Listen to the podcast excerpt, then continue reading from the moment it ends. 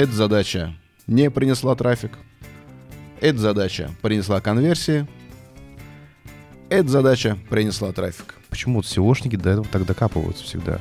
И тут приходит огромный документ на 100 листов от SEOшников. Сиди, его листай, сиди, читай. Он ее читает, он видит много букв, ему неинтересно, и он пойдет лучше сделать что-нибудь попроще, потом пьет кофе, покурит, посмотрит пикабут.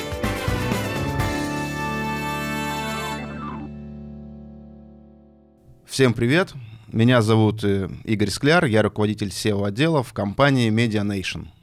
Всем привет! А меня зовут Алексей Гальченко, я руководитель отдела разработки в компании Media Nation, и мы разрабатываем прикольные, красивые, удобные и, главное, конверсионные сайты. И сегодня мы поговорим о том, как подружить э, отдел SEO и отдел разработки. А их можно подружить? Можно.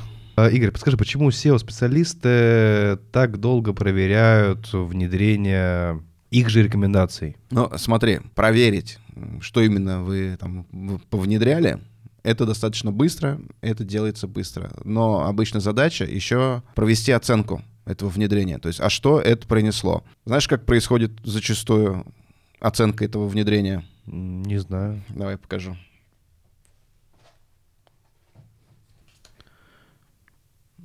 Эта задача не принесла трафик. Эта задача принесла конверсии. Эта задача принесла трафик. Почему так происходит? Сейчас расскажу. Смотри, внедряется большое количество задач. Зачастую они все друг с другом связаны. И оценить каждую задачу по отдельности иногда достаточно проблематично, а именно этим мы и занимаемся. Мы сначала даем прогноз по каждой задаче, и потом оцениваем внедрение именно этой задачи. При этом одна задача без другой может вообще не работать. А может что-то дать минус, а что-то дать плюс. Но в целом они дадут тоже плюс. А смотри, еще могут разработчики, сделав ваши задачи, поломать предыдущие задачи. А вот это тоже, кстати, очень частая проблема, когда SEO-специалисты пишут рекомендации, не понимая всю глубину наших глубин. Товарищи призывники, надо понимать всю глубину наших глубин. То есть задача может быть написана так, что разработчик, который будет ее выполнять, он может ее совершенно по-разному интерпретировать. Он посмотрит и говорит, так, эту задачу можно сделать тремя способами. Из них два правильных, один неправильный. В 90% случаев будет выбран неправильный вариант. Причем все по ТЗ, никаких нареканий нет.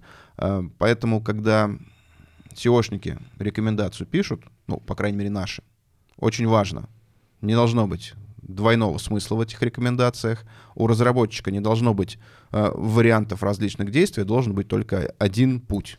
Это, знаешь, примеры жизни тоже. Один клиент прислал нам ТЗ, как раз от SEO отдела, где было написано, вы должны сделать такую-то рекомендацию, сделать или так, или так. Почему разработчик должен решать, как ему делать?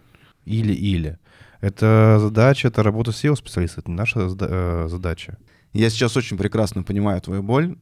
Никогда в рекомендациях не нужно давать варианты выбора. Если э, SEO-специалист решил, что, например, какой-то конверсионный блок или заголовок H1 должен находиться в этом месте. Очень часто вижу э, в рекомендациях от э, других э, компаний, от других SEO-специалистов, которые нам клиент присылает на анализ, на аналитику, на проверку. Читаю рекомендацию, написано «Внедрите заголовок H1 в это место страницы или в это место страницы. Вот это очень неправильный подход, потому что разработчик сидит и думает, почему я должен решать, куда его внедрить. Скажите мне, куда, я сделаю. Если он понимает, что вот сюда, например, внедрять его долго в это место, он придет с этим вопросом и скажет. Ты мне скажи, вот у вас очень частая задача, ваша любимая задача, да, когда, как я говорю, SEOшник хочет себя прикрыть, он говорит, у вас по Google Page Speed низкий показатель в желтой, в красной зоне. Вот вы сделаете его, перейдете в зеленую зону, все у вас будет хорошо. Как правило, очень тяжело сайт привести в зеленую зону, да, но у SEOшника часто есть отговорка, что у вас сайт не в зеленой зоне, поэтому все мои рекомендации работают, но не так, как бы я хотел. На что влияет Google PageSpeed, насколько он сейчас важен вообще, почему вот SEOшники до этого так докапываются всегда? А, вот этот классный вопрос мы не докапываемся. Это э, хороший полезный фактор, но нужно понимать, что скорость загрузки сайта, она важна, но в том понимании, что ты не должен быть хуже всех, не должен быть хуже конкурентов.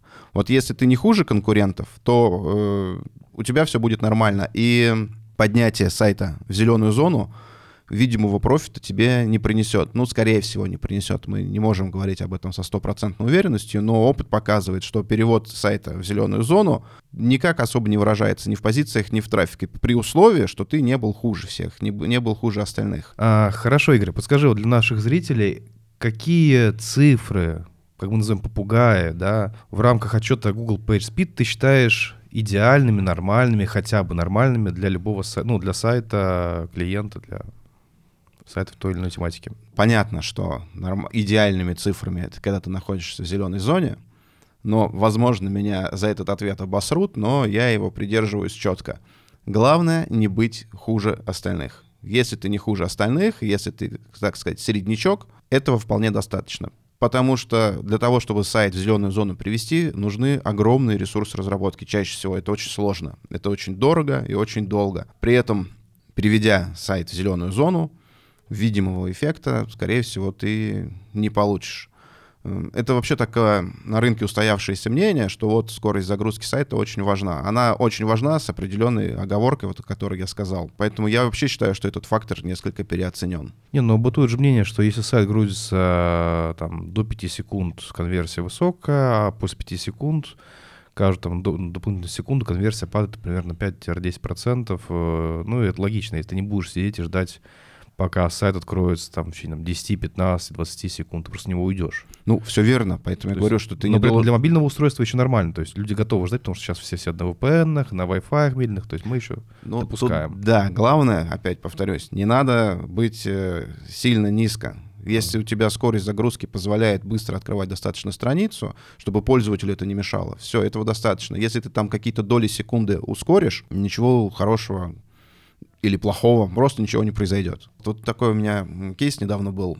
Есть клиент, достаточно большой, серьезный, с, огромным, с огромная структура, с кучей департаментов. Писали им техническую рекомендацию, достаточно сложную, большую, ну, вот такая нормального объема рекомендация. Э, очень важная. Э, value просчитали, принесет кучу денег, отдали в отдел разработки на стороне клиента, он у них сидит, и тишина.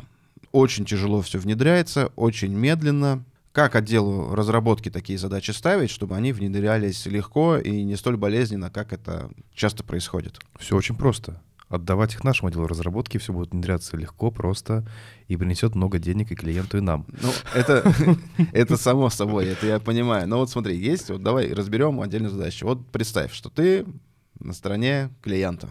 Представь что где-то какой-то отдел такой есть, да, на стороне mm-hmm. клиента работает э, отдел разработки. Приходит огромная здоровенная рекомендация, где там могут быть и контентные даже рекомендации, которые нужно на сайт внедрить какие-то страницы, и то, что касается бэкэнда и фронтенда, и огромный, в общем, блок.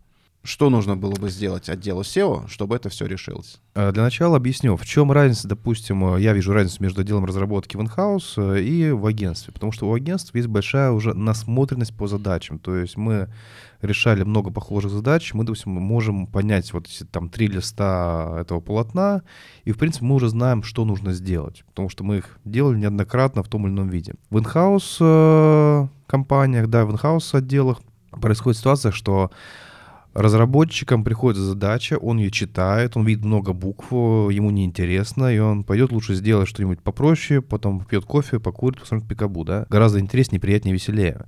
Что нужно сделать? Тут есть два варианта. Либо же отделу SEO брать это полотно и самому разбивать на подзадачи, прям писать, что это в отдел контента, это в отдел дизайна, это в отдел верстки, это в отдел там, программирования, да? А, и тогда уже принимающая сторона просто возьмет, как бы, по сути, разошлет по тем или иным исполнителям да, эти задачи. Либо же в рамках инхаус отдела разработки сажать э, отдельного проектного менеджера, который будет курировать не просто как технарь, да, а именно он будет э, курировать весь скоп задач, который приходит на разработку как от отдела SEO, как от бизнеса. Он будет в курсе всего, и он сможет уже сам э, правильно эти полотна разбивать и переписывать, скажем так, дописывать задачи уже в рамках там тех подзадач. То есть он будет есть слона по частям. Это гораздо простой, понятный пример. Ну, на самом деле на стороне клиентов очень часто такой человек есть. Вот у него сидит, у него огромное количество задач своих собственных. Часто это человек бывает, который не относится, допустим, даже к миру SEO, или относится, но очень посредственно. И вот у него куча своих задач. И тут приходит огромный документ на 100 листов от SEOшников. Сиди, его листай, сиди, читай. Что делаем мы? Мы погружаемся в бизнес-процесс клиента. Мы очень хорошо знаем, как у них там построен внутренний менеджмент, э, кто у них э, на стороне разработки работает, как они принимают задачи, как у них работает контент-отдел. Поэтому только поняв бизнес изнутри, можно подготовить такие рекомендации, которые будут просто внедряться. То есть, ну, например, в одной стороне, с одной стороны мы знаем, что вот этот отдел на стороне клиента берет задачи по дизайну. Этот отдел берет задачи по программированию. Третий отдел берет задачи по наполнению контентной части. И мы свои задачи разбиваем сразу так, чтобы отправить менеджеру на стороне клиента все наши рекомендации, эту большую задачу, разбив на несколько мелких, и пишем ему сразу. Вот это отправь этому отделу, вот это отправь другому отделу. Это все, когда отправляется, решается задача в разы быстрее. Вот был э, случай, одна задача решалась э, месяцев пять и не сдвинулась с мертвой точки совсем. Мы пришли, узнали, как поговорили с бизнесом, поговорили с маркетингом, познакомились с отделом разработки, со всеми перезнакомились, поняли, как это все работает, переписали наши рекомендации, даже их не переписали, а просто реструктурировали. Задача решилась за две недели. До этого пять месяцев стояла, за две недели решилась. За такой подход я топлю. Это то, что сейчас принято называть продуктовым SEO, и мы двумя руками стремимся это использовать. Слушай, ну даже не то, что продуктовое SEO, это хороший клиентский подход. То есть, допустим, своим проектным менеджером я ставлю задачу, я говорю, у нас задача, и нам клиент платит не за решение там, внедрение рекомендаций, там, э, за там, внедрение каких-то файликов. Нам клиент платит деньги за то, что мы решаем его головную боль. То есть у него может головная боль — это заработать денег, там, поднять бизнес, там, раскрутить бизнес. И мы должны в эти моменты пойти максимально быстро, понять, чего он хочет, раз — все это передать в разработку, это, возможно, другим отделам, потому что неоднократно бывает так, что клиент приходит с одной задачей, мы его после обсуждения отправляем, допустим, либо сами приводим за ручку отдел аналитики, допустим, чтобы аналитики внедрили, допустим, сквозную аналитику, потому что клиент даже и не знал, что как это может работать, для чего это нужно. Но мы, исходя из своего опыта, своей экспертизы, мы знаем, что наличие сквозной аналитики принесет клиенту понимание о затратах. Ну, то есть основной посыл в чем? Должен быть вин-вин.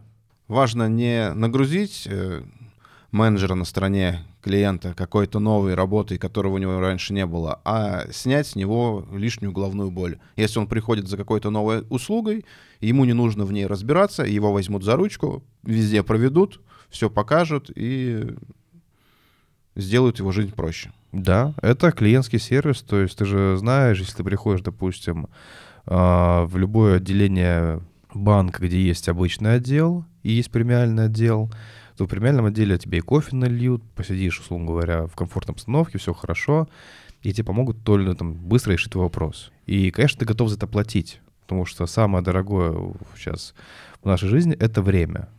И чтобы, если мы экономим свое время и получаем результат, то, конечно, нам приятно, нам нравится, и мы готовы рекомендовать. Потому что, как известно, один клиент, который доволен, принесет еще одного клиента, а один клиент, который недоволен, заберет 6 клиентов. Поэтому нам важно с клиентами дружить, что мы и делаем. Вообще у меня сейчас э, какая мысль появилась. Смотри, отдел SEO и отдел разработки — это как серп и молот они по, по отдельности, каждый из них, э, очень прикольный инструмент. Но только вместе они строят светлое, счастливое будущее. Скажи, пожалуйста, вот сейчас, наверное, вопрос к SEO не будет относиться. У тебя есть э, клиенты, проекты, которые вы ведете на постоянной основе, вы действуете, э, выступаете для клиента отделом разработки. Как у вас строятся взаимоотношения? То есть как ценовая политика строится? Клиент платит какую-то абонентскую плату или это каждая задача оценивается в часах? В любом случае все задачи оцениваются, да, неважно, по какой э, схеме мы работаем. У нас принято работать по двум схемам. Это либо time to material, когда клиент приходит с задачей, мы ее оцениваем, говорим, э, сколько задач занимает по времени. Клиент говорит, да, делаем, мы делаем, соответственно, и в конце уже включаем в отчет либо абонентская плата а, по тарифной сетке, когда клиент э, заранее выкупает то или иное количество часов. Соответственно, когда клиент выбирает схему работы по тарифу, когда он платит нам заранее, то есть в конце каждого месяца он предоплачивает в следующий месяц, то стоимость часа уменьшается. Но не это главное. Главное то, что мы за клиентом закрепляем специалистов. То есть мы понимаем, что, условно говоря, на тариф на 100 часов. Из них клиент, скорее всего, будет использовать там 60-70 часов программирования, 20 верстки, там 10 э, на дизайнера и на копирайтера там поровну.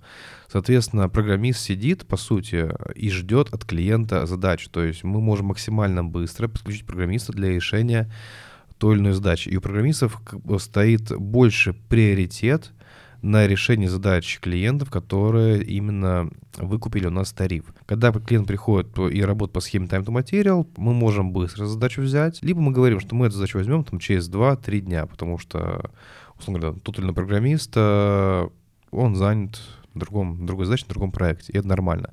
Но при этом, помимо тарифов, у нас есть еще и раздел аккаунтинга, то есть когда у нас за каждым клиентом закрепляется аккаунт либо проектный менеджер. Но, но в отличие от других агентств, когда на проектном менеджере завязано около там, 8-10 проектов, у нас обычно проектный менеджер ведет 4, максимум 5 проектов. Почему? Потому что это позволяет ему уделить на клиента примерно 4-5 рабочих дней в среднем за месяц. За это время он может и принять задачи, и прокоммуницировать с клиентом, встретиться с ним, обсудить, для чего ему эта задача нужна, а, проанализировать, посмотреть какие-то лучшие практики на рынке и предложить что-то новое. То есть э, в данном случае проектный менеджер выступает именно как партнер клиента в рамках развития его сайта, а не просто как некий передаст задач, который принял задачу, передал дальше и пошло-поехал. То есть клиенты понимают, за что они платят деньги, то есть это некий премиальный сервис уже для клиента. Ну, то есть у вас э, экспертиза очень сильная уже на уровне аккаунтинга начинается? Да, разумеется. Ой, это круто. Если у вас есть вопросы по SEO или по разработке, оставляйте комментарии, мы обязательно на них ответим. Ставьте лайки и колокольчики. И не забывайте подписываться на наш канал. Всем пока. Всем пока.